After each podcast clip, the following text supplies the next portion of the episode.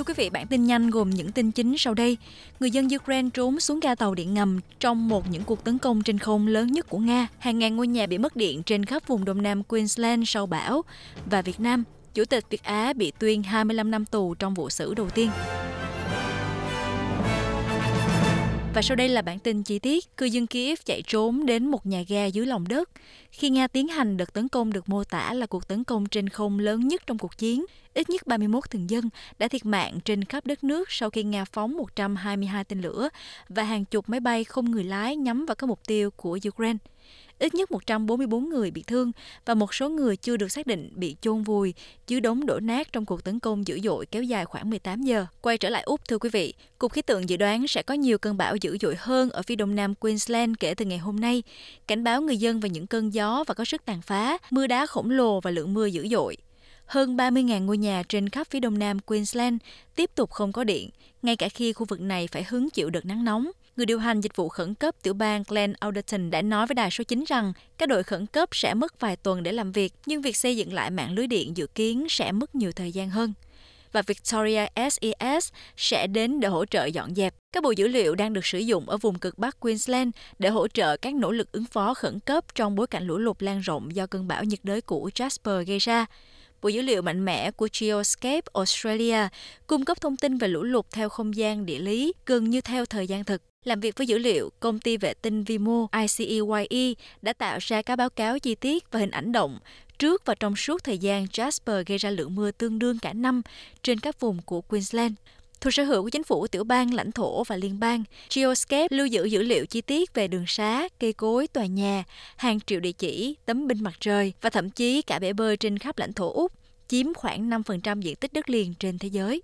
Các phao cứu sinh lướt sóng bổ sung đã được đưa đến từ Sydney đến Newcastle sau 3 vụ chết đuối chỉ trong 4 tuần. Điều này xảy ra khi 7 người đã được cứu khỏi một vách đá ở bãi biển Birubi phía bắc Newcastle sau cuộc gọi khẩn cấp vào khoảng 7 giờ tối thứ Sáu. Giám đốc điều hành của Surfly Saving New South Wales Stephen Beers đã nói với đài số 9 rằng những sự cố này nhắc lại tầm quan trọng của việc tuân thủ các biện pháp an toàn trên bãi biển. Hai người đã chết đuối trong 11 ngày dọc theo bờ biển cồn cát Stockton, bao gồm bãi biển Birubi. Cảnh sát cho biết một người đàn ông 33 tuổi đã chết đuối tại khu vực bãi biển không được kiểm soát ở vịnh Anna gần đó, trong khi có 4 người khác gặp rắc rối dưới nước. Hơn 36 triệu đô la tiền phạt vi phạm COVID-19 đã bị Ủy viên xử phạt New South Wales thu hồi trong năm nay sau phán quyết mang tính bước ngoặt của Tòa án tối cao. Trong phán quyết mang tính bước ngoặt vào tháng 11 năm 2022, thẩm phán Dana Yahia cho biết các khoản tiền phạt không có hiệu lực bởi vì chúng không bao gồm mô tả đầy đủ chi tiết về hành vi phạm tội.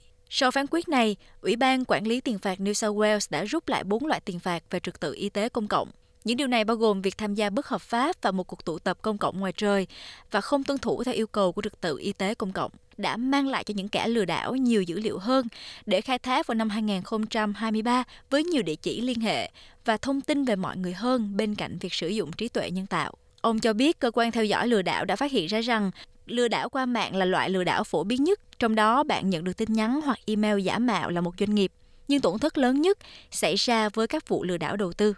Cựu lãnh đạo của một nhóm ủng hộ độc lập ở Hồng Kông cho biết mình đã nhận tiền từ các nhân viên an ninh để trở thành người cung cấp thông tin khi anh được ra tù hồi tháng 6. Điều này xảy ra như anh ấy đã nói hôm thứ Năm rằng anh ấy đã trốn sang Vương quốc Anh sau khi được trả tự do và chính thức nộp đơn xin tị nạn chính trị.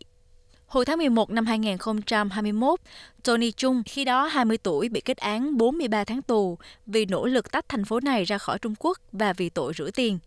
Chung bị buộc tội ly khai theo luật an ninh quốc gia sâu rộng do Trung Quốc áp đặt vào năm 2020 và bị từ chối bảo lãnh nhận tội. Hiện vẫn chưa xác nhận liệu các giao dịch tài chính có diễn ra hay không. Chung đã tiết lộ những gì với chính quyền và liệu có nhà hoạt động nào khác cũng được cho đã nhận tiền để làm người cung cấp thông tin hay không. Cục Dịch vụ Cải huấn và Cục An ninh Hồng Kông đã không trả lời yêu cầu bình luận. Liên quan đến Việt Nam, thưa quý vị, theo đài VOA, một tòa án quân sự ở Việt Nam hôm 29 tháng 12 đã tuyên phạt chủ tịch công ty Việt Á Phan Quốc Việt 25 năm tù giam, mức án cao nhất cho các bị cáo bị đưa ra xét xử trong vụ án đầu tiên của đại án nâng khống giá kit xét nghiệm COVID-19 vốn gây rúng động cho cả hệ thống y tế tại Việt Nam. Công ty tư nhân Việt Á do ông Việt đứng đầu bị cáo buộc đã hối lộ hơn 106 tỷ đồng để mua chuộc nhiều quan chức và thổi giá các bộ xét nghiệm khi bán cho các cơ quan nhà nước và các cơ sở y tế công lập trong lúc đại dịch COVID-19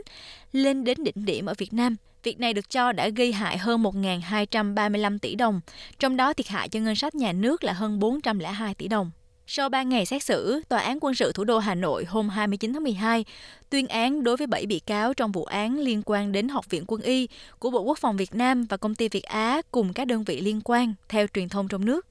Ghi nhận của tờ Việt Nam Plus cho biết, ông Việt bị tuyên 15 năm tù về tội lợi dụng chức quyền quyền hạn trong khi thi hành công vụ và 10 năm tù về tội vi phạm quy định về đấu thầu gây hậu quả nghiêm trọng với tổng hình phạt là 25 năm tù giam. Việc xét xử đại án Việt Á sẽ tiếp tục vào đầu tháng 1 năm sau, khi 38 bị cáo trong đó có ông Việt cùng hai bộ trưởng Long và Ngọc Anh sẽ bị đưa ra trước vành móng ngựa.